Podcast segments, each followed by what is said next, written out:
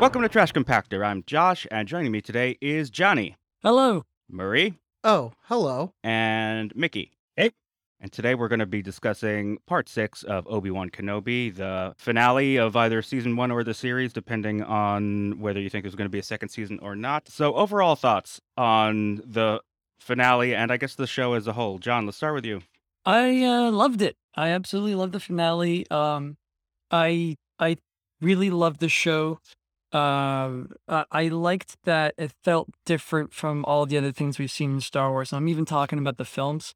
Um, I thought it was pretty unique and that it seemed to be the most um, character-driven show, or at least story, out of all the Star Wars stories. Like, uh, I feel like even more than The Empire Strikes Back, even they were really concentrating on the emotional effects that these um, events happen happen to have on these characters.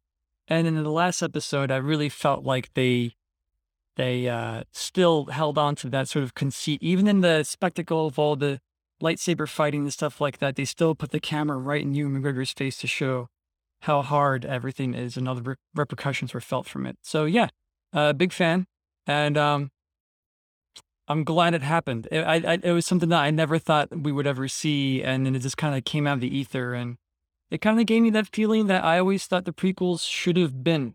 So it kind of had a little bit of that in it as well. So I thought it was a good Yeah. success. Yeah, I agree on that point. Certainly, it does feel like what the prequels, you know, what you imagined the prequels would feel like is kind of what this show sort of was. And it's interesting too because you say it's the most character driven, and really the whole excuse for this show is really about filling in this moment in Obi-Wan's life. Like, not in terms of events, it's really about getting inside this character and how he shifts from who he is at the end of episode three to the Alec Guinness version that we see in, in Star Wars. But Murray, overall thoughts?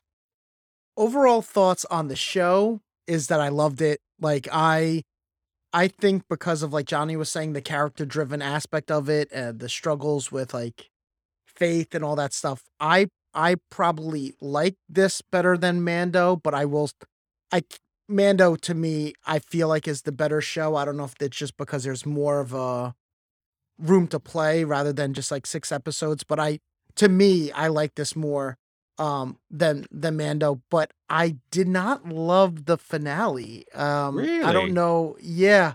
I had different um I didn't hate it, but I think, you know, episode 5 was so great, episode 3 was so great, and I don't know, I didn't think I had high expectations, but I was just I'm sure we'll get into it, but I didn't I actually didn't want another um Obi-Wan Vader confrontation.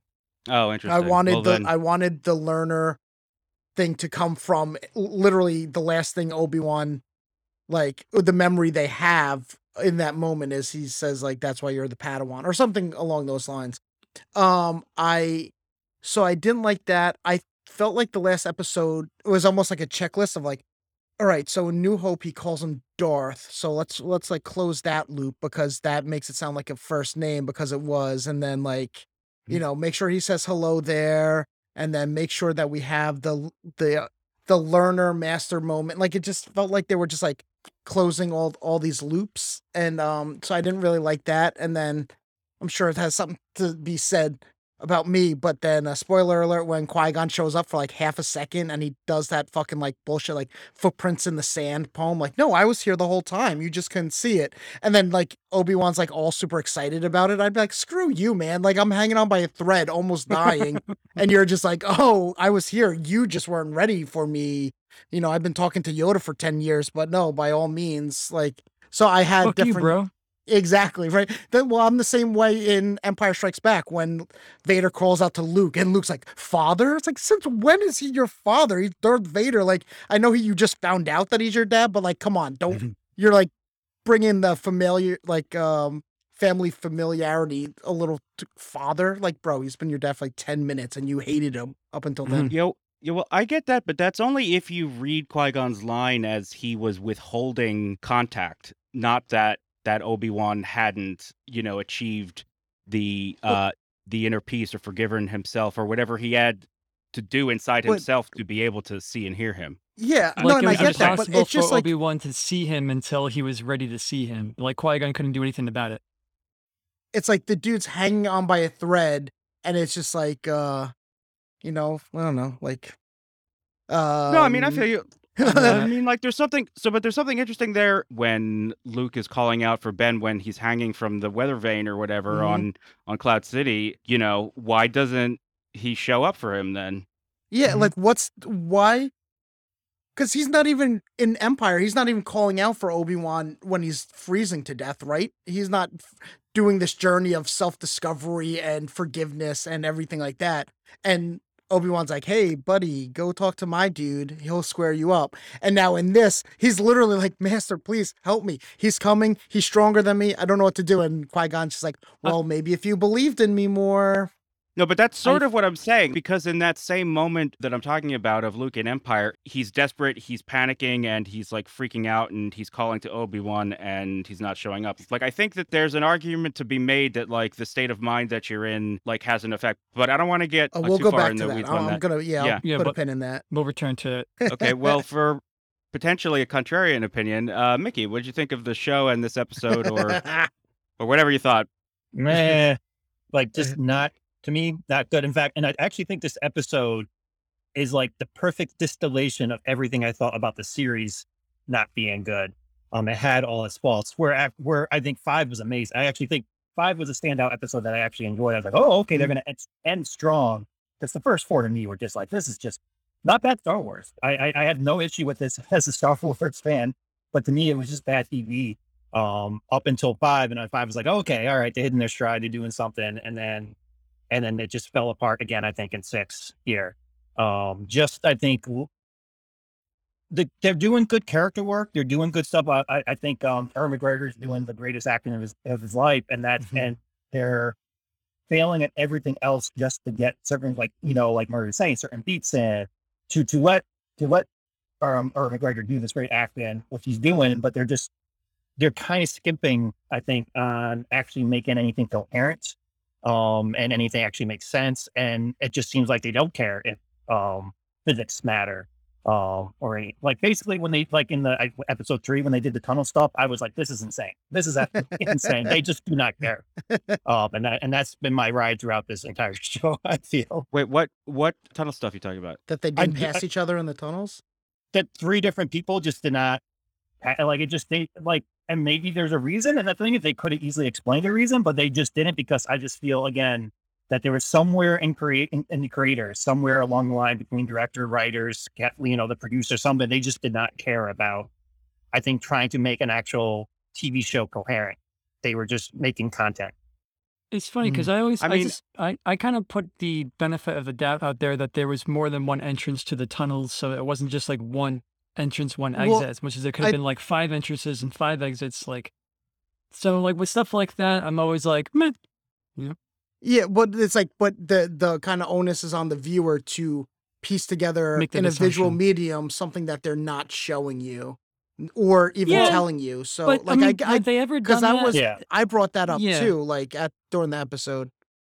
But like, I feel like Yeah, but they never like- really explain how anything works in any of the movies. They just are there, like the magnetic fields in the Phantom Menace, or how the how Cloud City works, and like we just No, but that's assume a that, much like, bigger scale you, than you know. making it seem like there's one, just one tunnel, and three different people or four different people are in it, and Sure. nobody crosses paths. Yeah, well, so Yeah. that's an interesting thing because like my my assumption for the tunnel thing was that like with any underground network of tunnels where you're smuggling things, my sense from it was that it was kind of like a maze down there. So Uh, yeah, that's what I got too. I was taking it like the Great Escape, like Tom, Dick, and Harry, three different tunnels, like not I was, one with branches. I was thinking like the catacombs under Paris or something like that. Like yeah, uh, so like so well because it was like a mining settlement, right? The duel between Vader and Obi-Wan like happened in like a mine uh, refinery uh, sort of or a place. So so Yeah. so I thought that the reason why that was the way they were smuggling out Jedi and stuff was because they had this whole work of Underground mine- abandoned.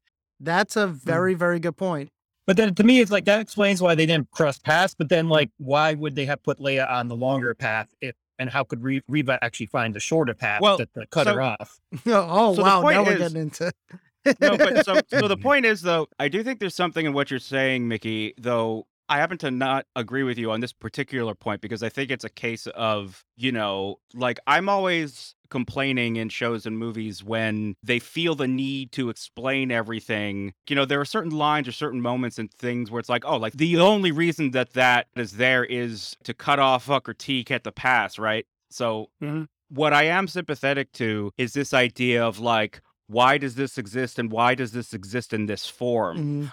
Mhm. The reason And- why this exists is because this huge corporation spent billions of dollars on this property and they need new content. I mean, that's why it exists. The, the the other interesting thing is that I was reading in an interview with the original writer of the movie version of this. He basically said that in his iteration there were actually three movies. It was a trilogy of movies, and what this first season was was what happened in his script for the first movie, but instead of two hours, they made it into a six hour Hmm. uh, TV series because Solo didn't make enough money and they pivoted to streaming. So, okay.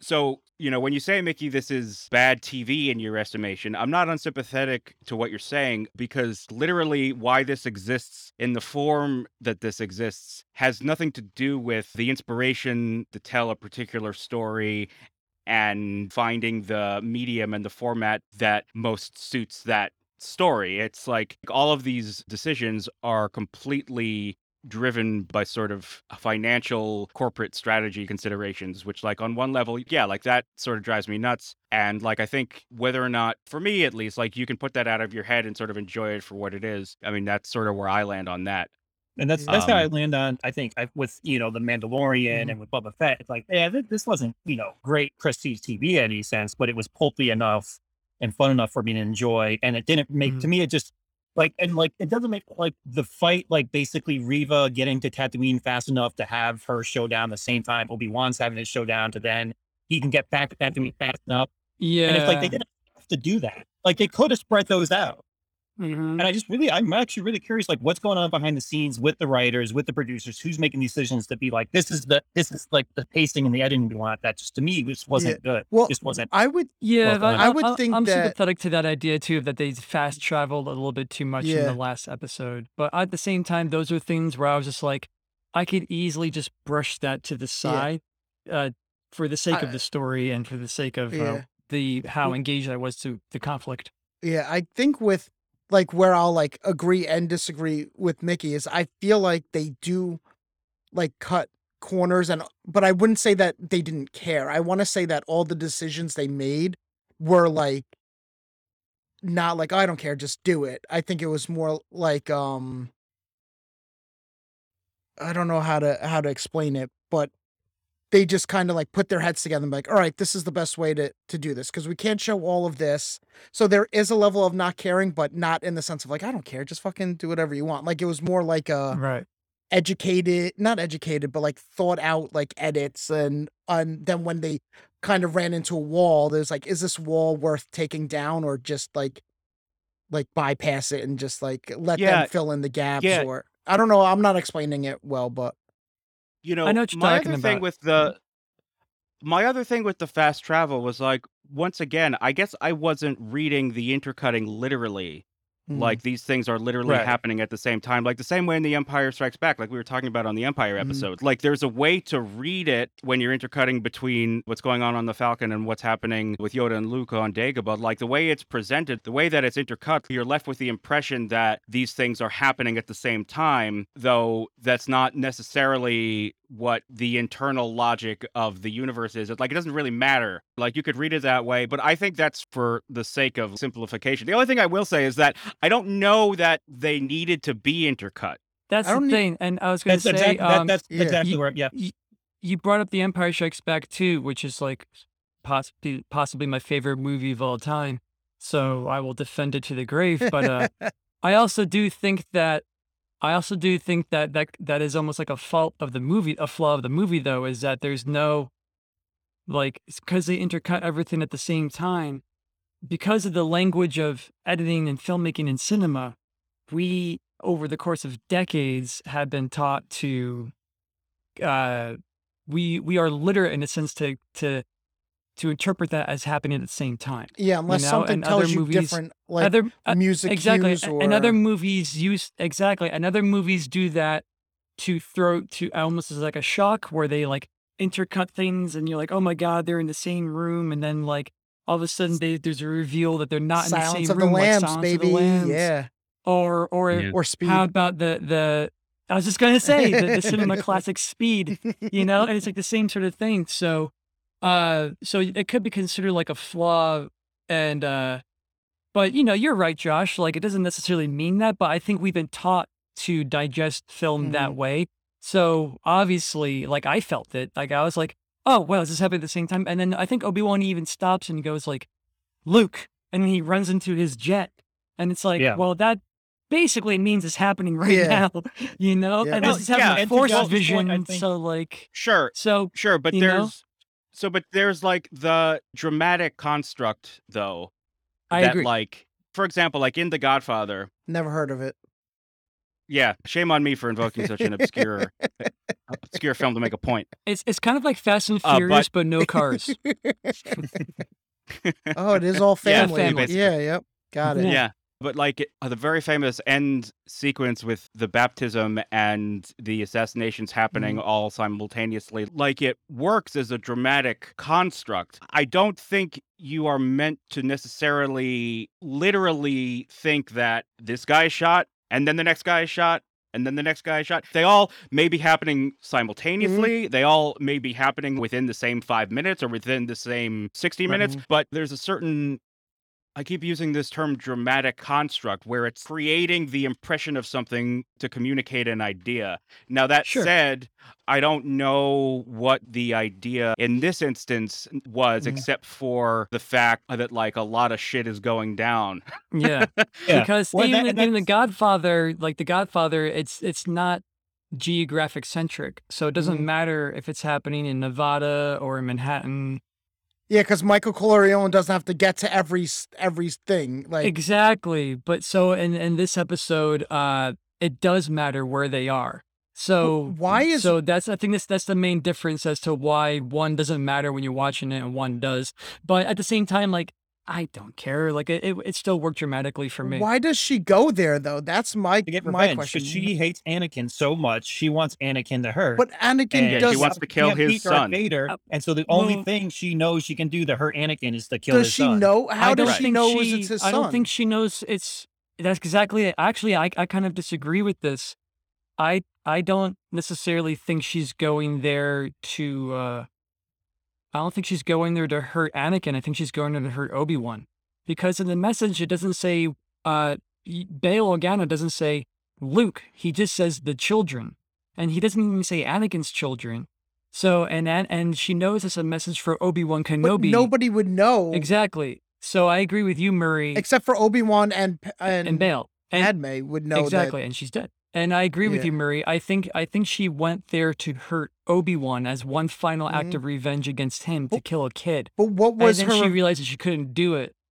this time? I think it apparently. was just like But I, I- I think it was just one of those things where it's like uh he wasn't there to help her and she wanted him to feel like Darth Vader wanted Obi-Wan to feel the pain that he went through. So he's like, Yeah. I'm gonna set you on fire, I'm gonna torture you.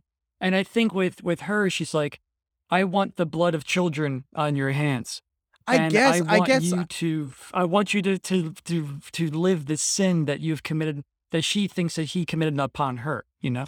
okay. That's so I think she's actually trying to get revenge on Obi-Wan, not not Okay, I guess I don't. That was just muddy to me because it seemed very much like her role in it was done in episode five, where her and Obi Wan have like a heart to heart, and then Vader comes clean that like, yeah, no, I've known this whole time, you idiot. Like, and then um. And then, so it's like, what? So I just didn't understand. Like, to me, that was one of the things, like, it seemed like closing the loop. Like, oh, fuck, we got to bring Luke back into this. All right, let's have her go after and I just don't know if people stopped and were like, but why? Like it felt very much like Jurassic Park. Like you were too busy Sure. wondering if you could. You never thought if you should. Yeah. And so Well, maybe Yeah. there's something I'm missing then, because I've read a bunch of people online are very mad at the fact that Reva's alive and she knows that Luke exists and that's like a problem for canon or something. Like, you know, no one should know. But nobody knows who he is though. Yeah, she doesn't know who Luke is. So maybe they're wrong. Because she didn't kidnap Yes. Leia because she like that was Darth Vader's daughter. She kidnapped Leia to draw out Jedi because of how Mhm. they they leave a trail by having to do the right thing. So she took a gamble that they were going to invoke the Jedi, specifically Obi-Wan probably knowing that he was one of the last ones left to do it. no, well, she knew that Obi Wan and Yeah. Bail Bail Organa Organa. were friends. Yeah, and so right. So, so- if you kidnap Bail's daughter, it had Yeah. nothing to do with Anakin. Yeah, like I no one think- knows that Right. Luke and Leia are Anakin's kids. yeah, and I think that's a thing except of the for fans the, except for their parents. I think that's the thing of the fans getting so wanting to be outraged so quickly that they don't stop and think about it. So they're like, "Oh, this doesn't make any sense." It's like, well, just because Yeah. you're misunderstanding it doesn't mean that it doesn't make any sense. Like they're Yeah, filling in gaps that if you go aren't back- there.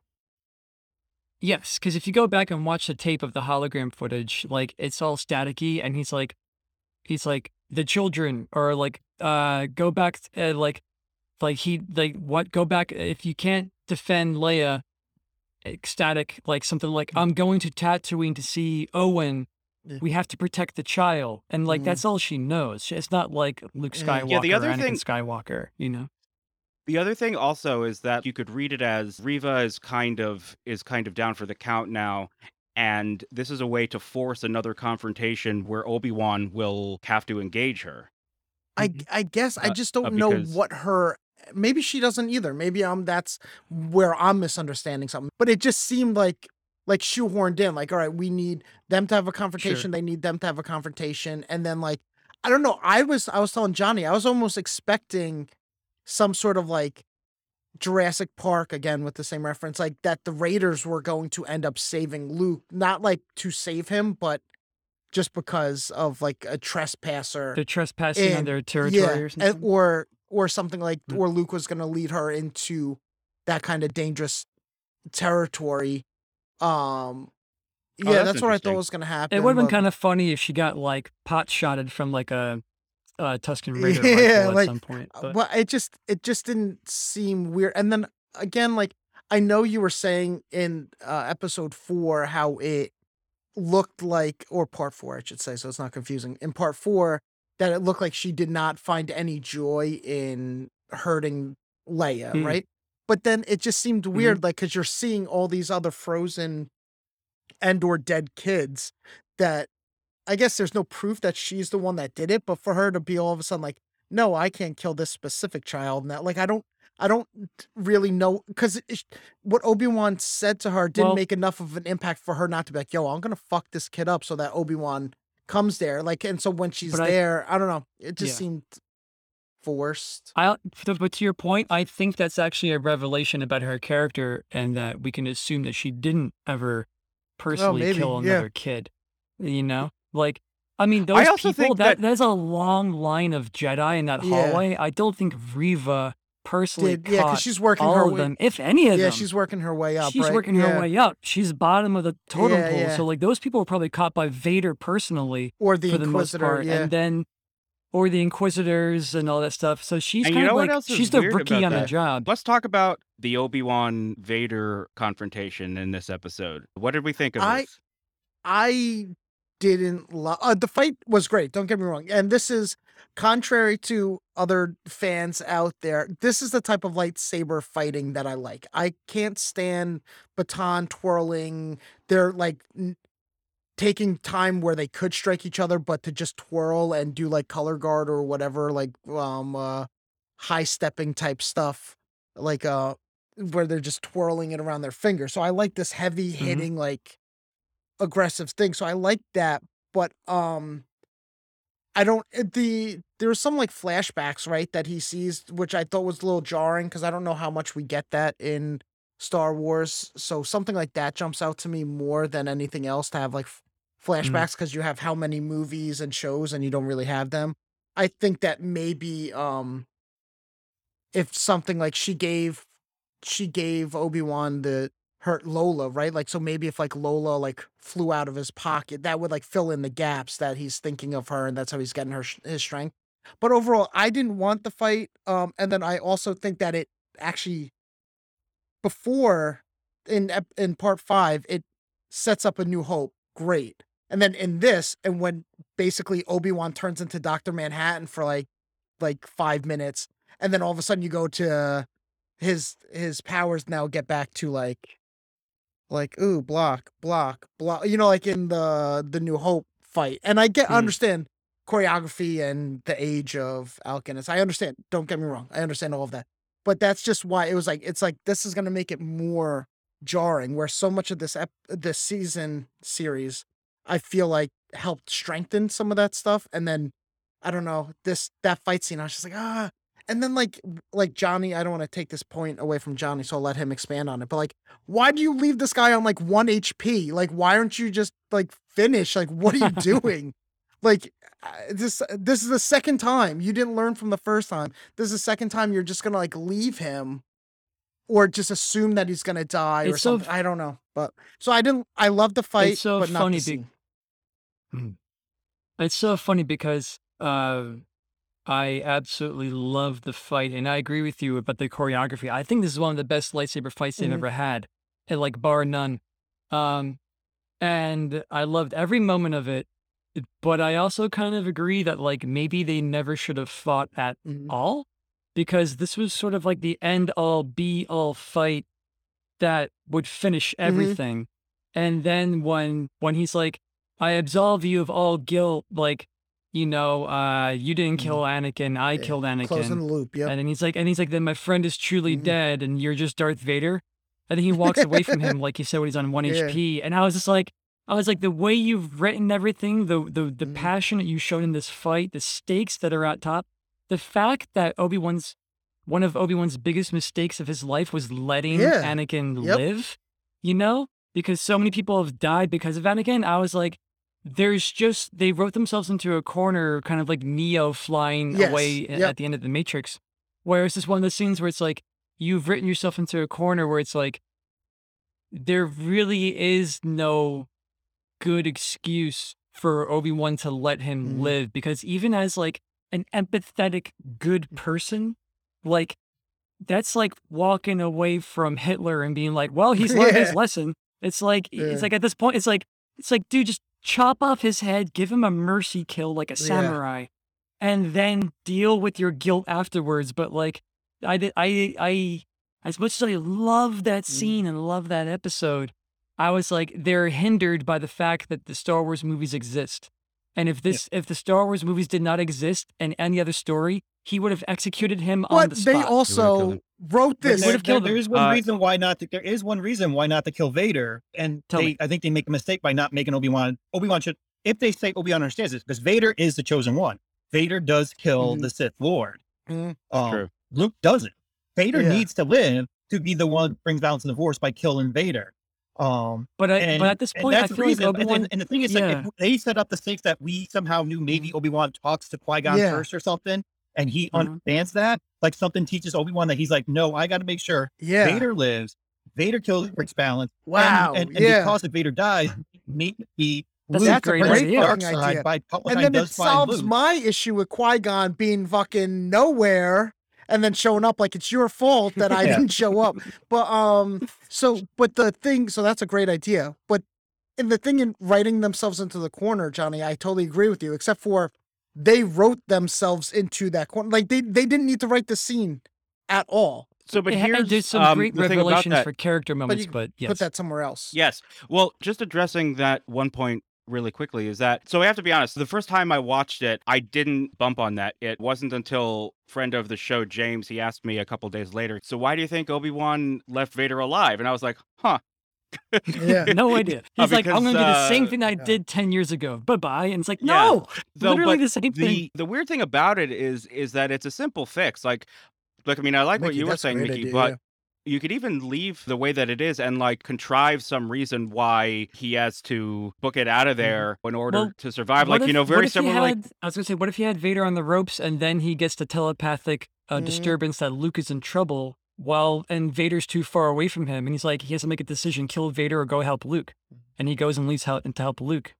You know? Yeah, I mean, exactly. Like, there are a million reasons that you could come up with that are pretty straightforward about why Obi Wan would have to leave Mhm. and not finish Vader off. That said, though. I think for me, the emotion, the satisfaction of the character moment, for me, overrides the logic fudging there. Like, with you on even to the point where I was so caught up in it the first watch that that thought didn't even Mm. occur to me. Like, I think the exchange between Obi Wan and Vader slash Anakin with, like, you know, half of his mask missing, I think was. I think it might be the most genuinely emotional moment Mm. in all of Star Wars. No, it was great. Yes, That's that's yeah. what I was like- talking about. but- I, even more than The Empire Strikes Back, this this show did more with yeah, character and than any there- other movie. you don't have to sacrifice that moment. You can have if you just had Mm-hmm.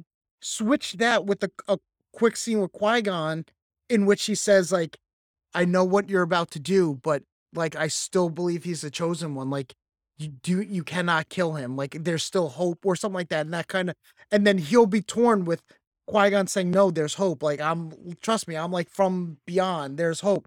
And then he's seeing Vader be like. "No, Anakin's dead. Like I am Vader. Like this is uh nothing." And Mhm. and you could have even had something. We know the Grant Grand In- Grand Inquisitor gets stabbed but survives. So you could even had maybe that scene and then like kind of like what a con- like mixing with what Johnny said like maybe he like is stabbing like Vader to like kill him and then gets like like does he finish the job or does he go save Luke and then kind of like assu- like then maybe he assumes that he's might die from his wounds or something or maybe that he did kill him like you know like something along those lines I don't know, man. Like, I don't think again after the first time he made that mistake, he assumed, oh well, he's on fire and screaming. Of, uh, uh, I mean, in two of course minutes, he's dead. I mean, of course he's dead. Yeah. But like, if his intention was to kill him once and for all, I don't think he would make that mistake again. It's like, oh well, then I think the only Uh, way around it is uh, is Mick Or the other, just to take it back, like a scene that we kind of skipped, but it, I also think was maybe a little bit of a weird choice is that like he takes away the entire Star Destroyer instead of like I can take a shuttle and go finish Obi Wan. I'm going to take like the entire Star Destroyer and let the Rebel get away. Mhm. I, it's- I'm, I'm not that upset about it because in a certain sense, it's like Vader's like I don't give a shit about you. Like I, that that makes sense character wise, Yeah. but also at the same time that that could have been the thing that there's literally 18 AT-ATs coming down on. Uh, you Yeah. know, they have this big fight, and then there's a thousand stormtroopers, and like and like you know, he could have just like, "Ah, jumped into his TIE go." fighter and chased after Yeah. Obi Wan in his own fighter if he or wanted but to. if you like Yeah. you guys Because go I, off I, and do I this get, thing. I get taking the whole. I, I Yeah. get the character of Darth Vader saying, "I don't give Mhm. all these rebels. Let's go get Obi." But like, why not? Also Yeah, and use, then you know, at least maybe them on that's what backup, stops you know? them stops them from killing Vader is that like all hell is raining down like with all these troopers and everything like that. So he's got it dip. Like so you could still have that moment and then have him dip before he could do the finishing blow. Yeah. to talk about some uh th- th- th- there's a bit of a compar- comparison i think you can make with uh this episode or this show and like the last jedi where like the things they do right they Yeah. do really well and then i feel like there's things on the side that they kind of push under the rug for the convenience of making the other Mhm. stuff good so like this vader fight was like to to murray's uh idea they probably should never have fought again and i agree that being said though what worked perfectly was when he cut his mask into two and to have the mm-hmm. conversation and talking about filmmaking, the way they mixed the sound of Hayden's voice and James Earl Jones' voice, and it was kind of going in and out. Is that the mask? and the look on Hayden Yeah. Christensen's face, no, dude, like, Hayden Christensen, yeah. he fucking. I mean, you can see granted, he like, had a lot of help. Smiling when he's like when, No, he- that when he's was- talking to that- everyone, and he's that- like, yeah. "I killed Anakin." He's like, he's like, he's like, "What do you think of I that, did. motherfucker?" You know, Yeah. like he's so That like was- not not Is that- Anakin in that moment. It's that so good. was Yeah. that was chilling. for sure. Yeah. That was absolutely chilling. Like I was like, Like he's Fuck! enjoying this, even though he's almost eh. dead. You know, and really and is like proof and that like George Lucas is bad with directing actors. Like that's it wasn't it was never I Yeah. don't, either he Yeah. learned a lot in the last twenty years or it just was like George Lucas just isn't good at directing actors. this is his Yeah, redemption I song. felt so good know? that they finally got their day. Like I was like, all right, you know what, guys, fucking go for it. Yeah, and Ewan McGregor, like that is real. That re, Ewan McGregor's like really fucking crying, like in that scene. You can see it. You're like that's not Yeah, that's, that's, not faking it, man. Like he's no, not it. at all. Yeah. Not at all. Like that moment where he's like, I'm sorry, Anakin, for all Mm-hmm. of it. That is the most emotional, like genuine, heartfelt, and like, all of moving. Star Wars. Yeah. Yeah. Yeah. Um, Yes. Yes, it really is. The the I hate you in the You know what I mean? the, the Revenge of the Sith was that was like pretty genuine Yeah. emotion. Like what like that was like hate filled. Yeah. Like but that was genuine. yeah, exactly. It's not like there's no subtlety. There's no uh Yeah. Sledgehammer to the wall. But the other thing about that moment is that while I Mm-hmm. agree, the I hate you is like really depicted very, very well. The movie doesn't Yeah. really bring you there. no, it's No. So it's like that moment in isolation is like, whoa, shit, like that's intense. But imagine if you really were on that character's side, and imagine if you were really invested in the relationship Mhm. of Anakin and Obi Wan, Yeah. and then saw that. That should be heartbreaking. One thing that I will say though, that I just thought about the other day, uh, kind of out of nowhere, and I found it very grotesque. And I think this was obviously intended. So you watch that scene that scene of Anakin through the Vader mask and he said, You didn't kill Anakin Skywalker, I did. And like how chilling it is.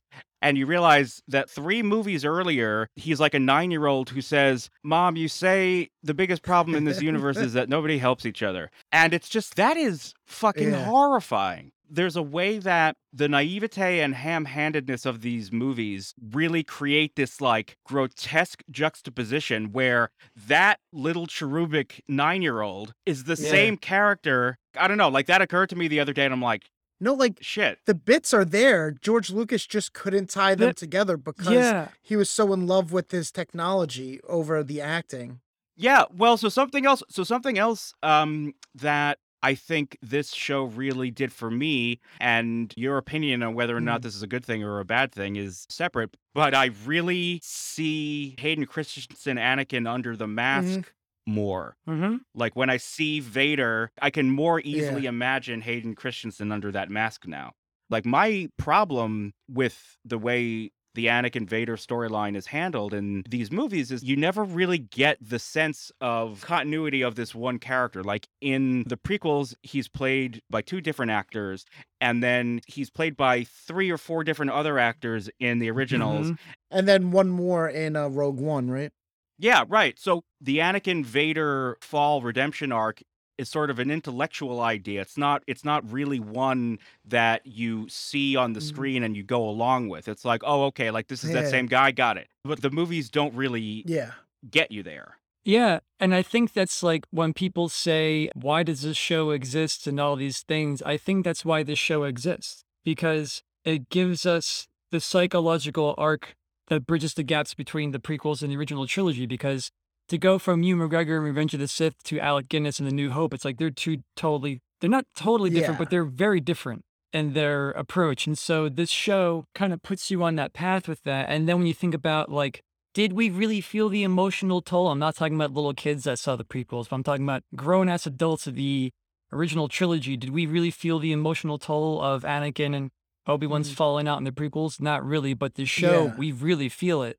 And then, like you were saying, Josh, like having Hayden Christensen in the suit as Darth Vader for the show, even in that last fight, you can tell he's he still has Mhm. that Anakin aggression, that Anakin bravado. Is James Earl Jones's voice coming out? But even the way that he Mhm. like grunts more and he like he actually like moves. This is the fastest I've ever seen Darth Vader move. Well, it would make sense, right? As he gets stronger, he would slow down because he doesn't need like the speed, right? Sure, or like it, it- I think it, it's also his emotional state of mind. Like in uh, episode four or part four, when they're in the underwater thing, and he goes to Mhm. choke and kill Re- Reva, he's like, he's not strolling down the hallway. He's like, he's It's- like yeah. borderline, like he's Yeah. about to go into like a run. He's like, he's like the fastest he can walk, and the way that he goes after uh, after Obi Wan, uh, in this last fight with that same aggression, where he's like, did you come here to destroy me? And- Obi and Obi Wan says, I, I will do what I must. And he's like, then you Mhm. will die. And then I just watched it earlier today. He's just like, Rah! and he just like dives right at Obi Wan and starts pounding on him. And it's like all of that is a long way of saying that like that helps bring Anakin forward more through the Mm. mask. And so what you were saying, Murray, though, I do think since there is another 10 years to go or so, that Vader will become more accepting of who he is. And he has less of that rage and he's become more Yeah, because like we never see machine, uh, if that makes any sense. Obi Wan do anything near what he does in that fight, either before or after. Like, um, but speaking of the mask, But I think that's also that sort of like Zen sort of Yoda thing where like Yeah. Yoda doesn't need to fight by The Empire Strikes Back, and I feel like Obi Wan at that point is like he kind of doesn't really need to fight either. You kind of get the idea that Obi Wan's in control of the Yeah, in- situation in A the New whole Hope, time he's yeah, yeah. fighting Vader and the Um, Death Star. So is A New Hope, is yeah. this the mask that uh Kylo Ren gets, or is it supposed to be right? Because then it's No. split. He must have replaced it before No, A New but- Hope. So I feel like Vader must have a ton of these spare masks Yeah. flying around. He goes back into his shuttle. he, he pops open the glove box and he just Yeah, he he picks one up off the. yeah. Off like the, uh, the my, my stack, right? Baseball hats Um, to cover all my boldness. Yeah. you you kind of just reminded me of something. Um, they there's moments in the show where Obi Wan hits stormtroopers Mm-hmm. multiple times, like at least twice to get them down. Yeah. And I'm like, I think the show is going out of the way to show that stormtrooper armor and armor in Star Wars Mhm. actually does something. Like, and if you think about like, um, we don't know what the fucking velocity is of a laser bolt or the or the Slower pressure than the per speed of point light. of impact, know or that whatever. I don't know. much. But like, but you know that when they get hit with a laser bolt, they Mm-hmm. just fucking fall down and they're out. But it makes me rethink of everything. Like maybe not all the stormtroopers that got shot were dead. Maybe they're just down. And because if Obi Wan takes two whacks at a stormtrooper to take them down, and then when he's fighting Vader, he stabs him like three times in the chest plate Yeah. and he slashes I thought his it was the back. hilt, Awesome. right? It That was, was awesome. awesome. Was- and, you- and you hear I've his, never uh, he does both. He he hits him with the hilt and then he stabs him like once or twice Oh. with the saber. And you, s- you hear I his breathing get the all hilt fucked up breaking and his wheezy. respirator. And then he slashes. He, No, yeah, that's then, what I he thought too. slashes Actually. his Mhm. he slashes his back, and then he slashes his face, and none of that goes through his armor. Kind of like in The Empire Strikes Back when Luke hits Vader in the shoulder, it just hits him in the shoulder pad, and he feels it, but it doesn't go through. I mean, you know, practicality of expects of effects and stuff. But either way, it's You a know moot what? point. But I just feel like this show kind of made me rethink Well, everything. Like maybe not all the stormtroopers are Force dead. Maybe they're just like did a little bit down with for like Force Awakens a injury or bit with the something like that. Trooper armor too, like uh, like when they're getting stabbed and stuff. I feel like it like breaks and cra- like it's not just like there for show. Like Yeah. it actually. You know what was cool But- about the um about Obi Wan going for his life support system? Like it actually reminded me of all things when he was fighting General Grievous in Episode Mm-hmm. Yeah. Three, and like Mhm. he he kind of does that same move. He finds his like life support Yeah. system and he goes after it and busts it up. I don't That's because Obi Wan's the smart Jedi. You know. Too bad he just hates killing these Um, adversaries. To be fair, that is a part of how Reva redeemed herself, right? She she decided to be merciful and yeah, not but her her mercy saves what she went- like the galaxy overall. But and that A little spirals. Obi Wan's mercy destroys Yeah. planets. Yeah, has the opposite effect. Yeah. Yeah. Well, that's true. That, well, that's the thing. Like she's she's trying not to kill an innocent little kid. He has a psychopathic serial Yeah. killing Who murderer kills who's kids? genocidal. Who He's No, you're right, kills you're I'll let you off with a pass. Yeah. yeah. Who kills kids? Who who, who ends up blowing up Yeah. a planet? And he's like, I'll I'll let You're you right. go on a with a pass. Don't you, know? do it They just again. Don't on the you spot. do it again. Yeah, I, You're I not made a mistake once. Shame on me, but make my mistake Yeah. twice. Well, good for you. you're not you're not you're not wrong. The only Yeah. thing that I the only thing that I can say is that I have a hard time bringing myself to fault no, somebody for not percent. murdering I know. somebody. But then, like, uh, was I'm it two ignoring or three movies later? He's like, "Hey, Luke, kill your dad." Yeah, like- yeah. and Luke's fair like, "I have to kill my dad." He's like, "Yes, make up for my mistakes that I did twice." No, that's Well, a he fair doesn't- point. Obi Wan also doesn't kill in uh, New Yeah. Hope either. I mean, we like, get it, bro. gotta- You don't want to kill him. Jeez. Mickey, I think the only way to read that, I think you're right. Like somehow Obi Wan must know that he has to stay like, alive to kill the Emperor. or, Yeah, or he has to stay alive something for Luke to kill lines. him or something. He just knows there has to be some sort It of. has to. It has to be Luke. Luke Mhm. is the uh, the avenue to Vader, not Obi Wan. Is what Obi Wan is thinking. Because the reason Vader decides to kill the Emperor is because of Luke. So I mean that tracks. I think that's It kind has- of my head like- headcanon now. but It you kind of has could to be, have- because otherwise it's sort of You didn't have to shoehorn in Qui Gon at the very end to just be like, "Hey, I was here. Too bad you couldn't see me when you most needed me, and now that you don't, I'm gonna just ride your coattails of victory." But like, but if they would have had that when they're so busy trying to close all these like New Hope loops that they opened up with this show, like why not close that one of why Obi-Wan does not kill Vader? Like and you could have had that just in like a discussion, like one scene, which like you're not fitting into a time slot. You could have added a scene to it. Like it's not like you have to fit in commercials and Mhm. then be done by the next the time the next show starts. Like that's the problem with the writing for me. I love the show, don't get me wrong. I'm talking about this this episode and also the tunnels. But other than that, um it's just like you're creating the show out of nowhere. So you could do whatever you want with it. You could add whatever scenes you want. You could not have whatever scenes you want. So why are there these big like holes?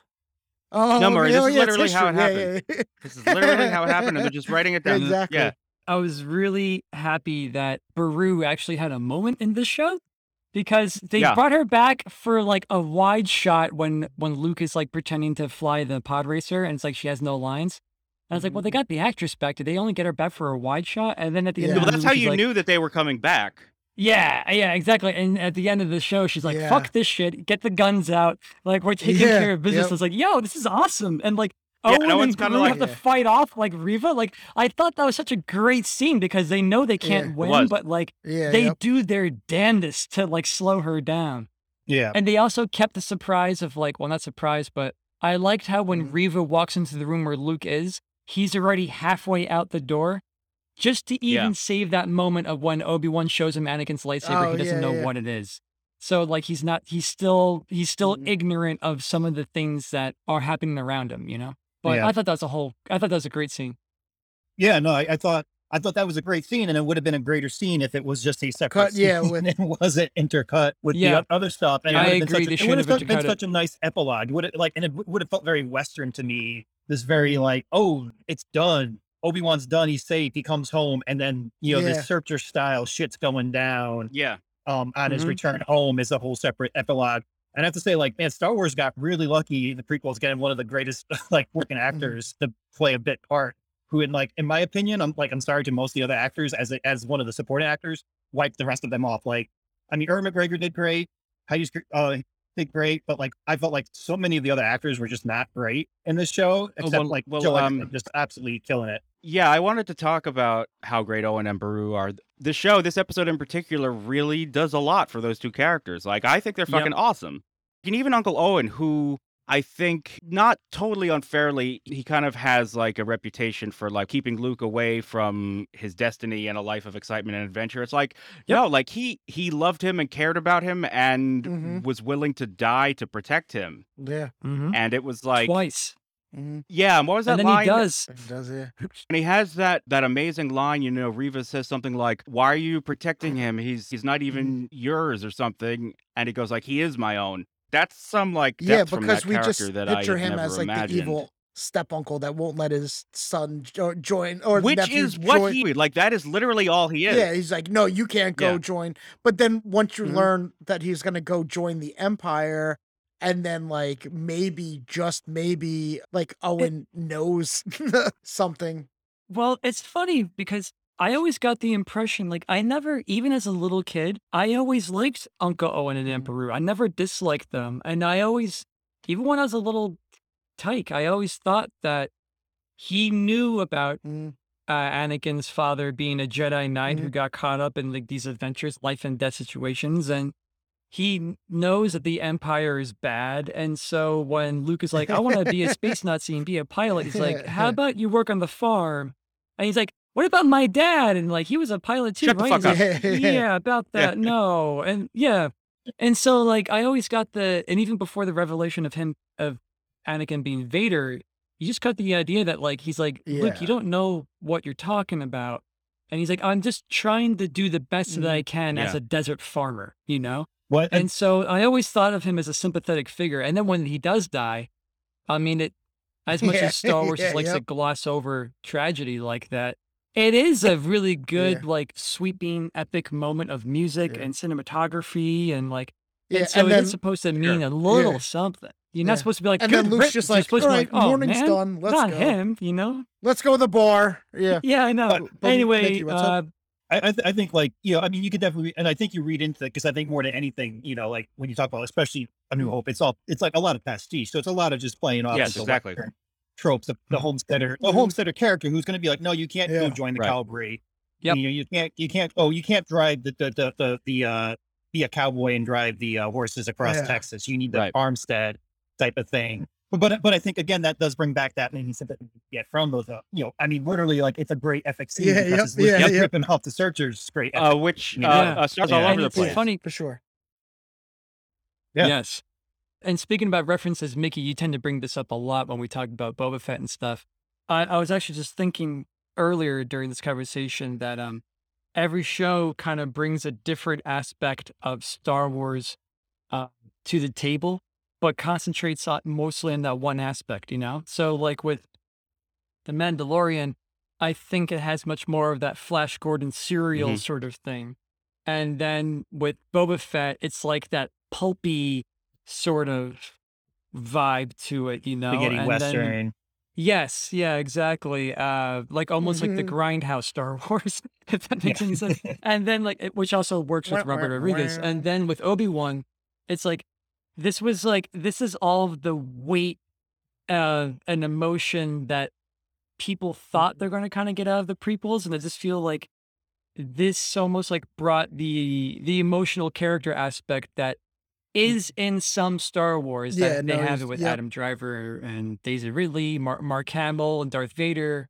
You know, uh, Han Solo when he's about to be frozen, but not all of it. But like the entirety of Ewan McGregor as Obi Wan Kenobi Yeah. in this show is just that, which I thought was great. I was like, this show is like all about character. Yeah, I thought And it that's was one of the reasons missing why I like love it so much. 1950s like space diners, but I mean, other than that, yeah, A little bit Uh, more that's Dexter. also one of the reasons, I, and I've read this in some places, and I, but I, I have like I like comparatively small, smaller this whole production feels.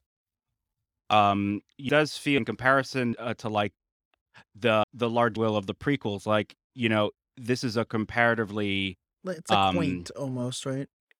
sort of approach and i think that's um kind of helped um uh, by the usage um because the earlier episodes i i'm really starting to the like you know literally and and and figuring Mhm. This is happening inside of that stage like i start to feel like i am sort of inside a little stage right for for a lot of them and it you know uh, technology and i shows and they're they're happening is um the makes the mechan uh you know feasible and filmmaking perspective like there's something about uh more green screen the more cgi like the the like process of the the actual filmmaking process becomes like other is from like the material and like the uh like drama because like half the time like The humanity yeah because like you know half it. the time like looking character than with so i like that the the that it that you know end all be all of uh filmmaking uh technology it's like eh,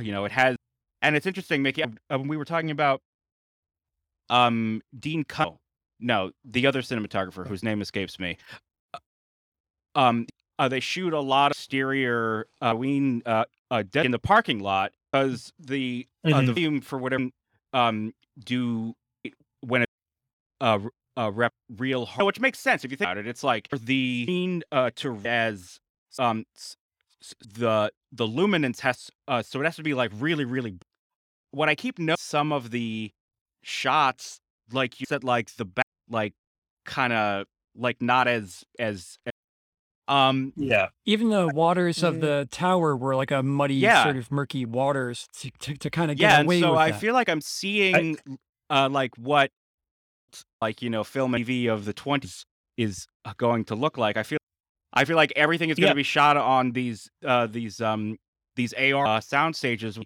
uh, uh background uh, the um of cgi take 30 years ago like it works for certain things used well for for it uh, uh um what Well- uh, we're starting Yeah. to see with the volumes I, I, Yeah, we're, I think I- we're seeing yeah, the limits think- of it.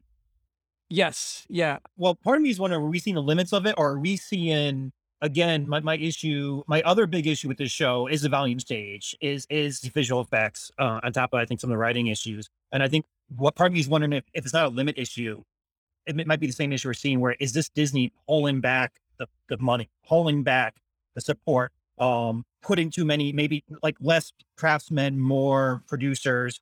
Um, I that that's why I'm really curious, like behind the scenes stuff that we might hear. Like, is is this like Disney just actually maybe it's the limits of crafting, or is it literally Dis- Disney giving them half the people, half the funds, half the time than they were in Boba, and that's what we're gonna, and that's what we're going to see going in the future, you know, and it's going to look worse because they they can get worse because now we're in full on content. People will watch this, you know, what you know. Let's start actually like cutting cutting where we can.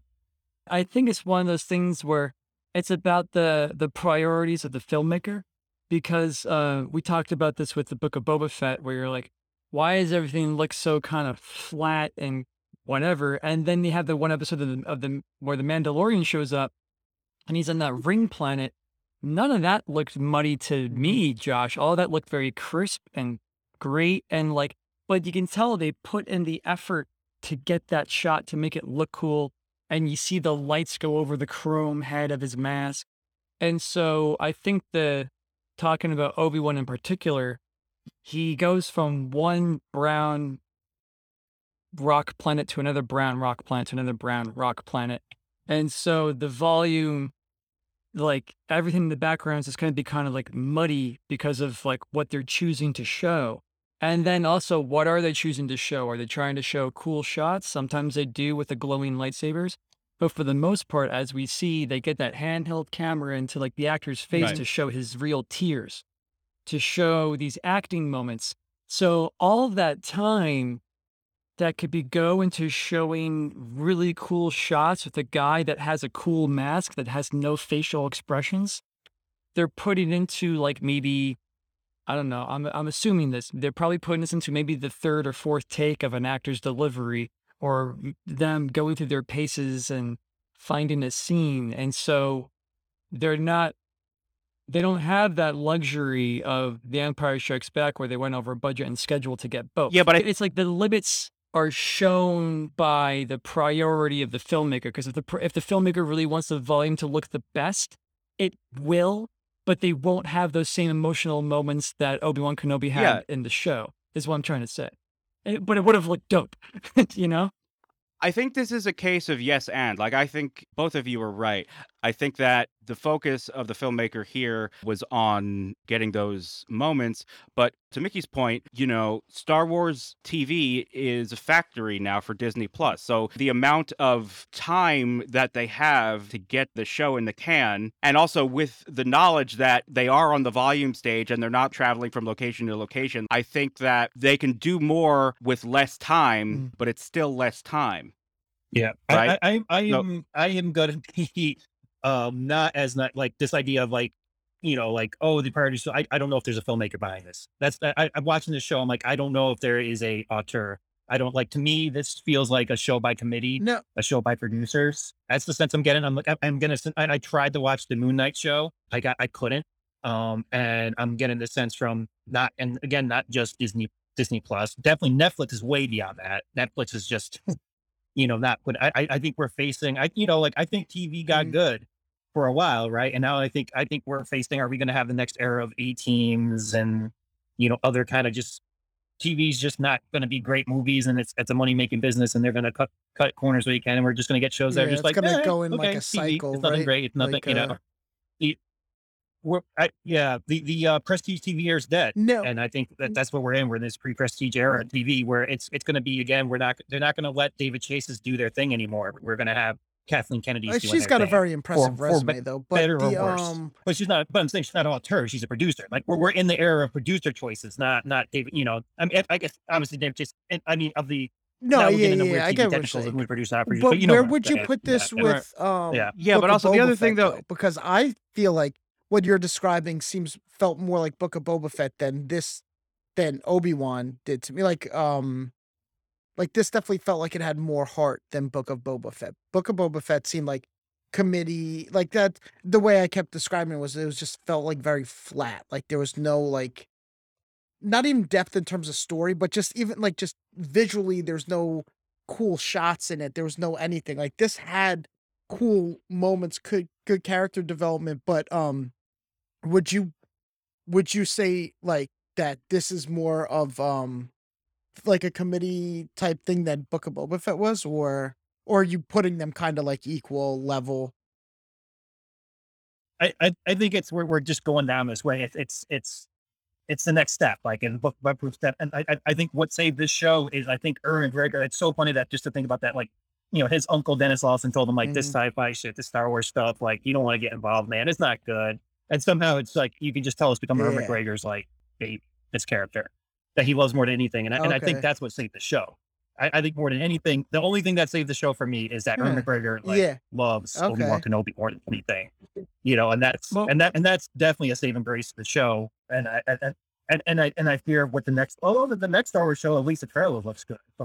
and I think part of it is they're not using that that the, that stage from my, my sense of that Andor show. I Yeah, I um, mean, I'm I- sure they're I- using it to some degree, but that's Why? um, sure. I think we're. I'm a little bit more optimistic because I feel like when we talk about prestige te- uh, TV, we're talking about um, usually fantastic writing with showrunners Mm. that do the entire show, and uh, the stories and subjects are like you know The Wire, The Sopranos, Mad Men. These are shows that don't need the volume and a budget.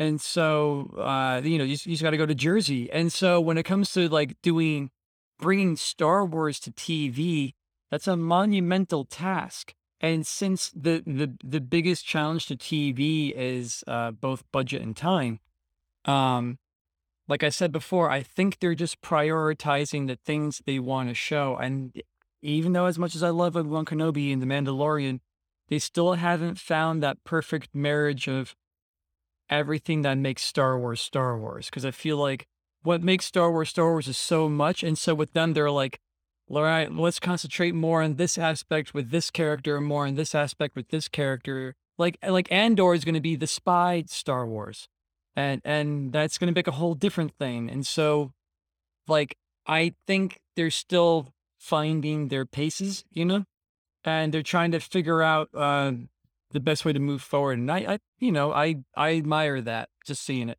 I, I'm just scared that it's a business and they're going to find the wrong page. They're going to find the wrong. And, Well, yeah, and I wanted- the Hollywood other tends thing to I've learn always the want- wrong lessons. yeah. And the other thing I will always say about CGI, and I assume about the same thing with with this volume stage, and it's the same thing with why the other big TV we've been seeing the last 20 years has been reality TV. It's all union busting, in, in my opinion, too. A lot of this stuff is. This, this is like, how do you get around IATSE? You know, you, you don't build sets. Well, yeah. I mean, that may be one of the um, side benefits from the point of view of the studio, but I don't think Like that the it's, creators are you know. going out to to do that. It's more from up above, right? Is that or do you know like it's yeah, like it's not like yeah, yeah. for lack of a better yeah, Yeah. yeah. Well, I mean, Deborah Chow is George Lucas like- was big on CGI, and George Lucas is a famous union yeah. So I, I- I don't think there's a coincidence that that the prequels were very Oh, big okay. on, on CGI. I don't think that that's anyone's specific motivation with these shows. I think like the innovation of this, you know, is what is what allows for the epic scale for the small price tag. You know, like it just wouldn't be economically viable. But a part of that though, you know, is it is cheaper because it's a smaller crew for less Mm. So the- time. so I mean Like the volume mean, stage yeah, so I mean, or mean- values, whatever. It wasn't created to break up like and avoid unions, but that's how it's kind of being used. Do you know what I'm saying? Like, No. oh, okay, well, Eh, again, I'm misunderstanding everything because my thought would be like, I don't think someone's creating this. Like, Well- how could we get past unions and stuff like that? I well, yeah, I, you're Mm. obviously way, way more versed in this than I am. I'm also way more paranoid too. I think the volume is much more of a response to just blue screen. Like we can't act against blue screens. We need Yeah, a but reference then it's for getting things. and it just makes abused by things easier the for them. And uh, to- both on well, Yeah. every system will find a loophole to abuse things. You know. Yeah, so I mean, so the same thing happened with CGI and like the amount of visual effects houses that are non-union and Horribly paid, horribly compensated. horribly paid, Yeah. Especially when you no, consider the hours they put in, and and that's like the big thing with them. Mm. And and then a lot of these ones they go out of business, they Mm. leave people in the lurch mid career. They they Shutter. Them. exactly. Yeah. Yeah, What was it? the Life of Pi visual effects. They won the Oscar and they and they went out Yeah. of business immediately because of that movie or something like that. Yep. So I mean, Mickey, like I hear you. Like this is definitely a part of that story. The only thing that I I can't quite bring myself to say or believe is that the explicit intention with the creation of this technology was to union bust. I think it's a Un- Like, unint- that is then embraced Yeah. for sure. So I mean, like to the extent that every technological breakthrough is made and then employed without Mhm. regard for how it will affect labor. Yeah, it's exploited. It's not even like it's it's just it's like some someone made a piece of technology and then it's exploited by filmmakers and just be like, well, let's see, we can like they look at their, their budget or time, like, oh, we can save some money by just doing this, you know, without squibs. You know, Yeah, like I could I could see that happening, but like I guess where I'm kind of with Josh, where like I'm having a hard time making the leap f- to it being like a conscious slash kind of malicious intent to it. Like for, for just say, uh, I'm just using names just off the top of my head. Like I don't think like I'm picturing like say like Robert Rodriguez like being like, oh, I want this this scene. I wish there was a way to do it, and someone is like, well, we can't build the set that big, but we have this thing. You know, like almost like um like Robert Rodriguez is not like, all right, how do we get past this union bullshit? Maybe he is. I have no idea. But like, but I think like if I understand what Josh is saying correctly, it's just like when it comes down to that level of how it's being used, like I don't see like Robert Rodriguez or what's her uh, Deborah Chow or being like, all right, how are we gonna get to like I think it's like the best tool that they were given, and then it just so happens that it's like fucking everybody over.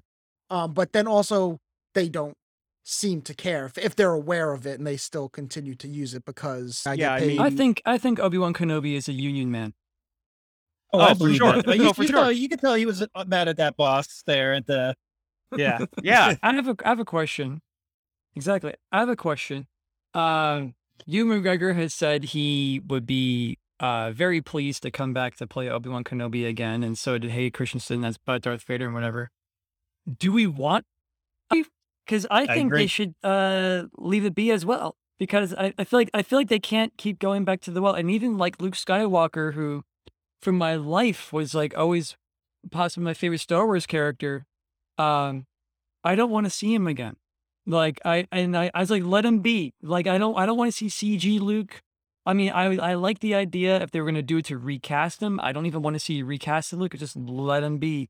And so that's where I stand with like seeing all these characters over and over and over again. I just want something that doesn't relate to this Star Wars, the Skywalker saga at all. Like, don't get me wrong, if the Empire has to be involved because they're the overarching villain or government, okay, whatever. But like, I don't need like that's what I thought Mandalorian was at first. And it, like, don't get me wrong, I love Mandalorian, but it was, but then all of a sudden, and you're just like, Well, it was. like. Yeah, it's just like, all right, if I see one more Skywalker, I'm gonna fucking scream. Or if I see Tatooine one more time, like, just give me like it's an infinite galaxy. Give me other stories. Well, see, see, see. Here's my thing with this because I was actually thinking about this last week. Maybe we've got it all wrong. Like maybe Star Wars is not a fictional world. It's not an infinite galaxy. It's a mythological construct, right? And if George Lucas's aim with Star Wars was to create a modern mythology, then telling stories about these events, about th- these the characters, and- specific people. yes, yeah, exactly, and in and around Yeah. them, before and after them, uh, but always tied To them. to them is is maybe what Star Wars Yeah. is because uh, without that mythological framework without these particular characters and these events Star Wars isn't really Star Wars anymore it's like Dungeons and Dragons in space I'm, Yeah. I'm not opposed to that, but Well, my my only counterpoint, yeah, I'm I'm fine with that. My only counterpoint to that is uh Tolkien with the Lord of the Rings. He developed his own mythology for that, and that Right. spans like thirty thousand years of history that like he goes into, and this is one of those things where it's like Star Wars seems too timid, and I think this has a lot to do with like the difference between novels and movie making, because in the novel it wasn't like Oh, and then Tolkien utilized Harrison Ford, the Mhm. biggest star of his time, to play Frodo in his book. It was like it was like he was just a character in his book. So when you left up to the mind, you can do all these things. But with movies, like they're really hesitant to get away from these iconic images that people have. oh that's Yeah. that's And an interesting so- point and because w- with Tolkien, there is no iconic image except for the one that you make in your mind. So with Star Wars, it's like mm-hmm. they can go a thousand years into the past or the future, but they don't want to because that means no more X wings, mm-hmm. no more Han Solo, no well more. sure So- so, whatever, but and they don't want to. They don't want to but get once again, you know, I think you're hitting on something there. You know, Star Wars was conceived of in large part as a cinematic experience. And I don't know if you can divorce that iconic imagery from that like intrinsic Star Warsiness. I think you can try. You know, Mickey, you said something interesting on the Jedi pod. You know, you were like, you never really had any interest in knowing anything that happened uh, before Nope. Star Wars, before Nope. A New Hope. I kind of understand what you mean you know, in a certain way, it's without these characters, without this central conflict, without the iconography, like I'm not that interested. Yeah, I mean, like if, if you're going to go to the point where like we don't want to, you know, see these people or anything, you got to make something else, and like, why not just make another sci-fi show? And and that the same thing is like when they have tried, you know, and that and that's why you know I don't well because Disney did try to make a non-Star Wars side. They may try to make John Carter, and it was a flop. And like shit, okay, we got to buy Star Wars. And if we're to buy Star Wars because Star Wars is to have a fandom because the fandom's to like the Skywalkers and the Chewie, like we got to have the Skywalkers in the movies. There was always a financial imperative to make more Star Wars, but the difference is before there was that financial imperative to make more Star Wars, along with the personal interests and preoccupations and vision of, you know, a single artist in the form of George Lucas. Now that you remove that, then the only thing that is there is the financial imperative. And there is no one who will say, okay, you know what? I think that's enough. I don't think Right. there should be anymore. So there is this need to figure out how to keep on making Star Wars. And that's why I do think they will move beyond the Skywalkers and the everything. Whereas, like, there's a part of me that sort of wishes that we kind of move on. Oh well, that's what I'm. I want. It's like agree. it's so like incestuous now. It's like I get it. This person's related to this person, and th- everyone's got to be Mm-hmm. related to somebody else from somewhere else in the saga. And it's like they had like this. It's like the uh, like a s- the Skywalker container, and then every single thing that they think of, every show, every movie, every character has to fit into the same box. That's not growing with it, and so it's just like Yeah, but It- that's also Right. kind of I mean, mythology, though, isn't it?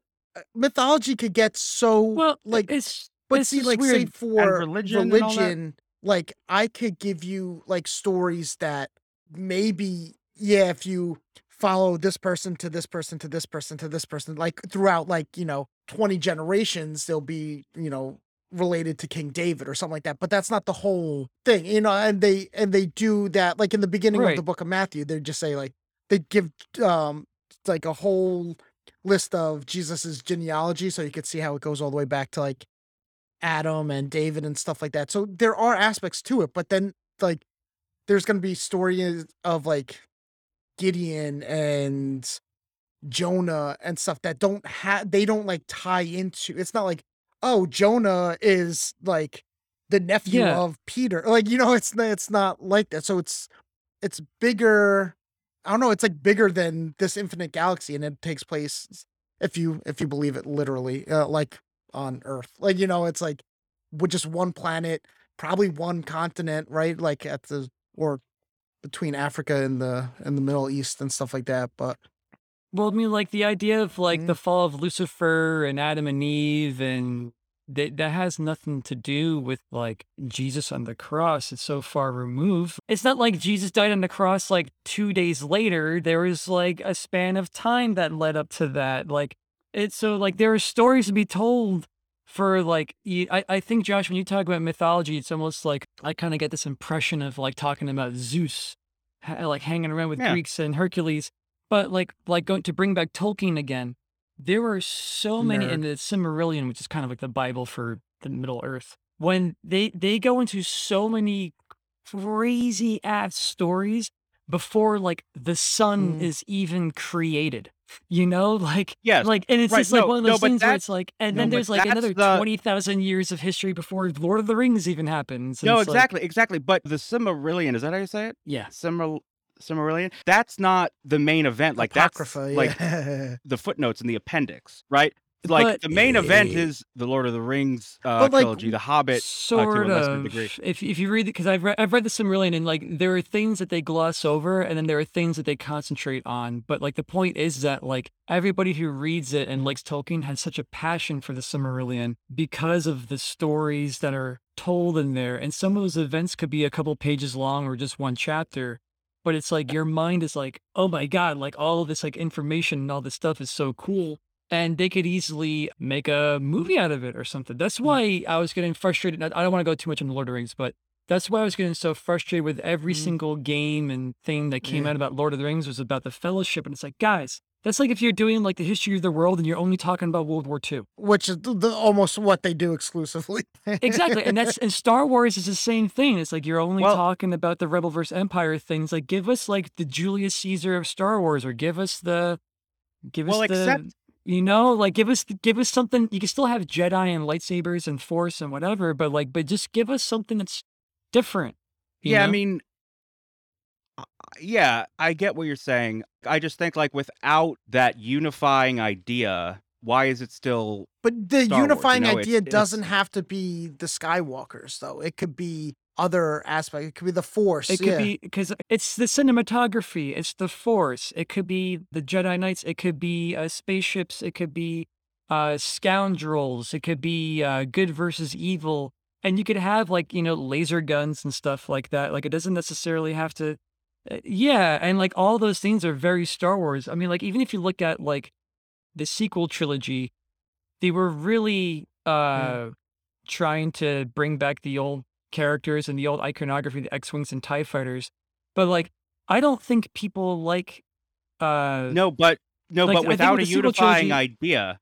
Yeah, like like like right like like like Rey. No one knew who she was, but people liked her. Uh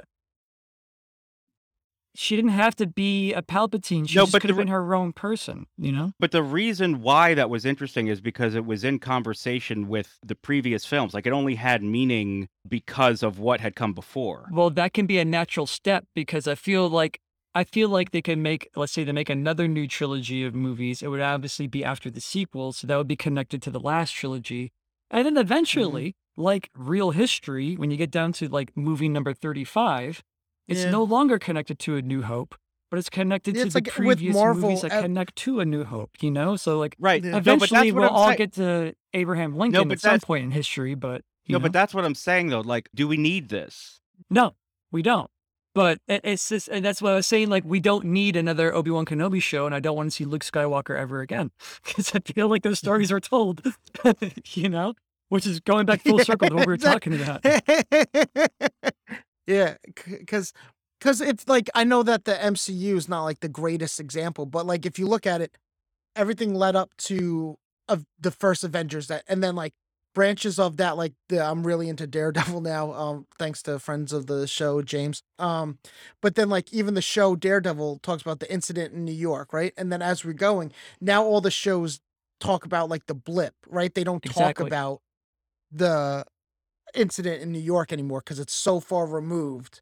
And so you could do something like this, but it seems like the, everything revolves around this. And then like going back to rel like you know um, my only as- aspect of religion that I truly know, which would be the Bible. Like you, I could give you a story of like um a judge that, and it's got all details. He's a left-handed judge, and then he like killed the big fat king while the king was taking a shit. True, tr- well, true story in the Bible. Um, but the thing is like but that's that's like it like i'm sure it has bigger ramifications and everything like that but it's not like oh ehud the judge is Mhm. cousin to this person who's this person this person this and then all the way down the line no he's just like the left a left-handed judge that like and like i don't know why he's like or anything like that but it is a mythology in, into itself but it just it's like one story in the world that is the bible like it's not it doesn't tie into anything i'm sure history dominoes to a certain way but that's not the whole point of it like samson is referred to later on in the new testament by in some letters that paul's writing he talks about the heroes of faith and but samson hasn't been relevant since way back in the the book of Yeah. judges himself and Yeah, I mean, I'll put my cards out on the table here. Like, obviously, I'm a huge Star Wars fan. I'm doing a podcast about Star Wars for crying out loud. That's The- why we're on the- it. Yeah, I know. but you know, I think what I'm really chafing at is there's less room for new stories, new films, new works as long as the Star Warses and the Marvels and the you know the franchises are you know where the money's at and it's just I Yeah. guess I'm just a little frustrated that the that financial imperative driving all decisions is sort of the main Yeah. reason why more Star Wars exists. Like, uh, not to be Pollyannish about it, uh, because obviously I can't say this enough times. George Lucas was also making Star Wars to make money, among other things. And I guess I'm a little more sympathetic to someone who genuinely believes in what they're doing and it's like a very uh, personal specific point of view that was coming through versus this like headless monster that will keep rumbling across the earth Dormammu, I've come to bargain. I guess where where like I'm in agree agreement and kind of wrestling too is like why isn't like Star Wars should be big enough that somebody that's not driven purely by money that just has a good story to tell can tell it in the Star Wars universe without it having to tie into everything else. Like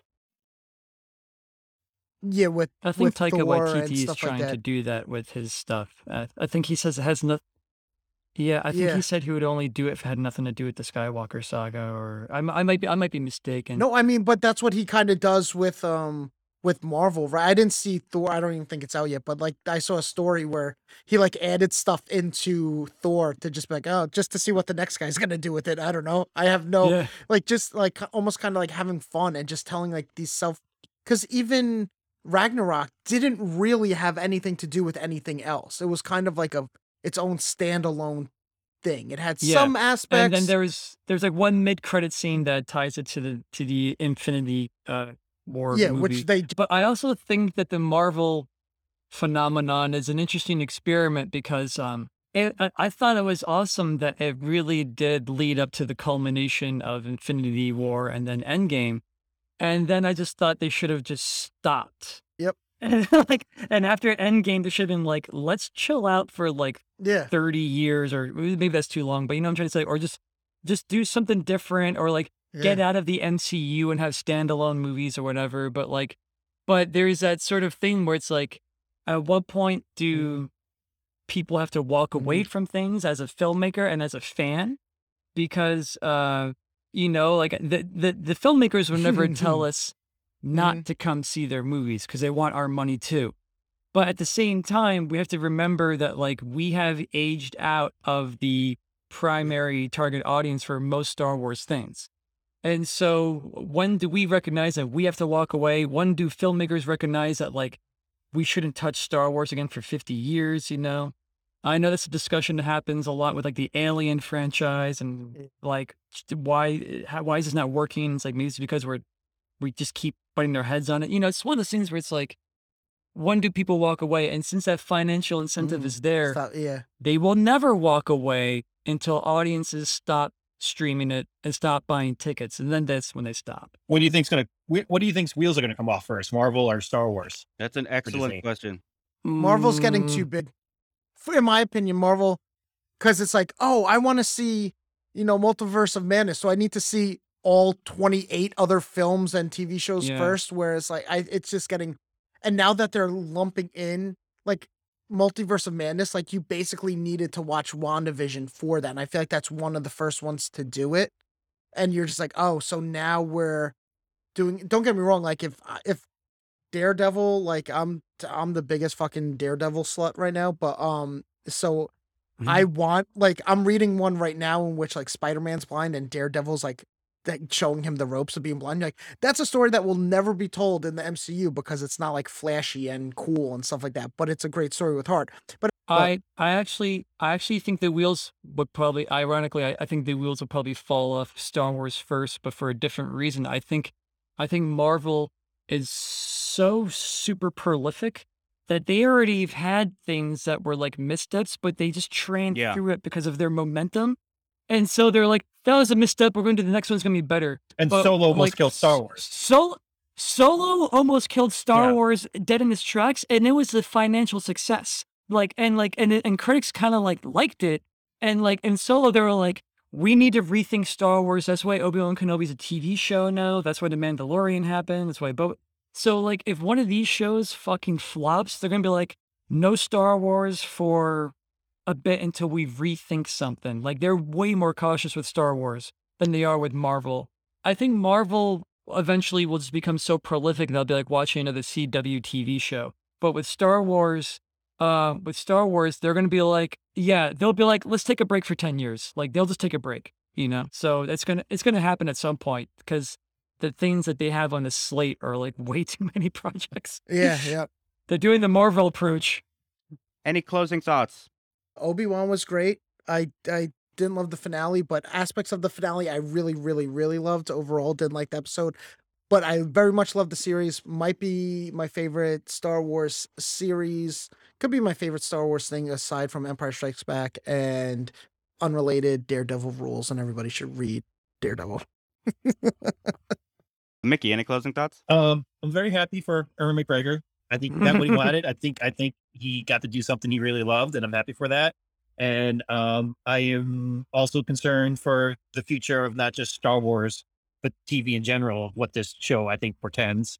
Um, and um, yeah. also just appreciate seeing Joel Edgerton hitting it out of the park. Jenny.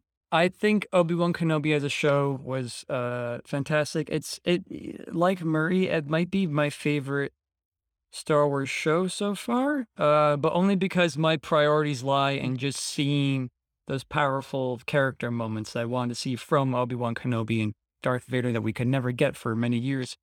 Um, that being said, I like to perceive Obi Wan Kenobi uh, as a Mhm. farewell gift of sorts. So like so I feel like this is just like a present to fans being like, here's what we really could have done with Ewan McGregor and, and this potential, and they did it. And I'm like, kudos to you.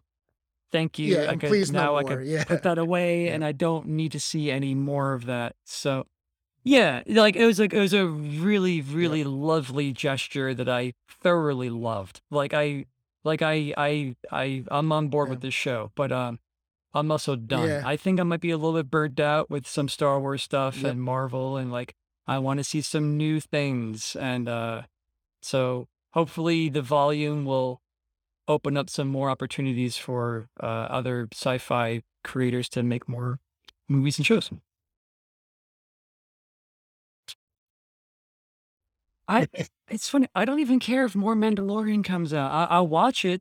I'm I'm I'm gonna watch everything, but like but like I'm honestly like I think I'm at peak saturation. Like I feel like it's it's it's losing its specialness. It's just becoming like another thing, and I don't want it to become another thing. So, you know.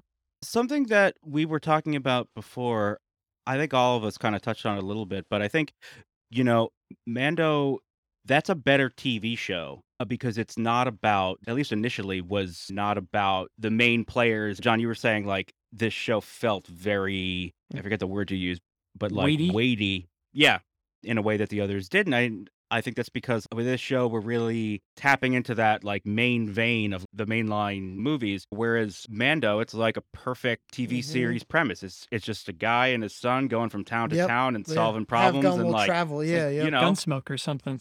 like that's a TV show, right? Whereas this is more of a mini series or like yeah, an limited event, series event. Mm-hmm. Yeah. and that's why I do hope Yeah. that that it doesn't have a second season. But I mean, then again, like if it does, I'm fine with that. And we'll talk about each episode. Yeah. Yeah, We're mean, I'm gonna fine watch it. We're gonna like it. We'll talk Yeah. about it. But Yeah. it's just like the anticipation is so tepid right now Yep. for more things because So- like because we're getting things that we're not even asking for. We're becoming spoiled children at this point. You know. No, I mean, for me, it really is what I was saying. I feel conflicted because, on the one hand, I do enjoy a lot of the Star Wars stuff, and I am happy that most of it exists. But on the other hand, I have to wonder what the cost is. Like, what is it crowding out that we could be getting that's new and interesting in popular culture? Mm-hmm. What other stories are we not hearing? And how much of this is just sort of the comfy blanket of the nostalgia of things that we loved when we were kids mm-hmm. Uh, Mm-hmm. when the world is such Yeah. a horrific hellscape right now. Disney, if you're listening, it's okay to leave people wanting more. You don't always have to satisfy that. You can leave them wanting more. Mm. yeah, but that said, like I, I really enjoyed the show, and I do think that it was um Ewan McGregor and Hayden Christensen's finest hour in Mm, for sure. Yeah. Star Wars. I really do. I think it was. I think it was worth it. Uh, Hundred percent. uh, for that. And I do think Deborah Chow really did some phenomenal work here. And I just really enjoyed the ride. I thought that it hit the moments that meant the most. And there are flaws that you could dwell on, but because I love Star Wars so much, because of my love for it and the amount that it gets right, I just don't really have the desire to Yeah. like shit on it. I mean, that's just Yeah, I'm in agreement I with think- you. It's like I'm just admiring the things that they gave me that that, that they that they did well, and I did, yeah. really appreciate it. That since we didn't even need to see these things, so mm-hmm, it's like mm-hmm. like I said, it's like the, it's like the most lovely gesture, and I loved it for that.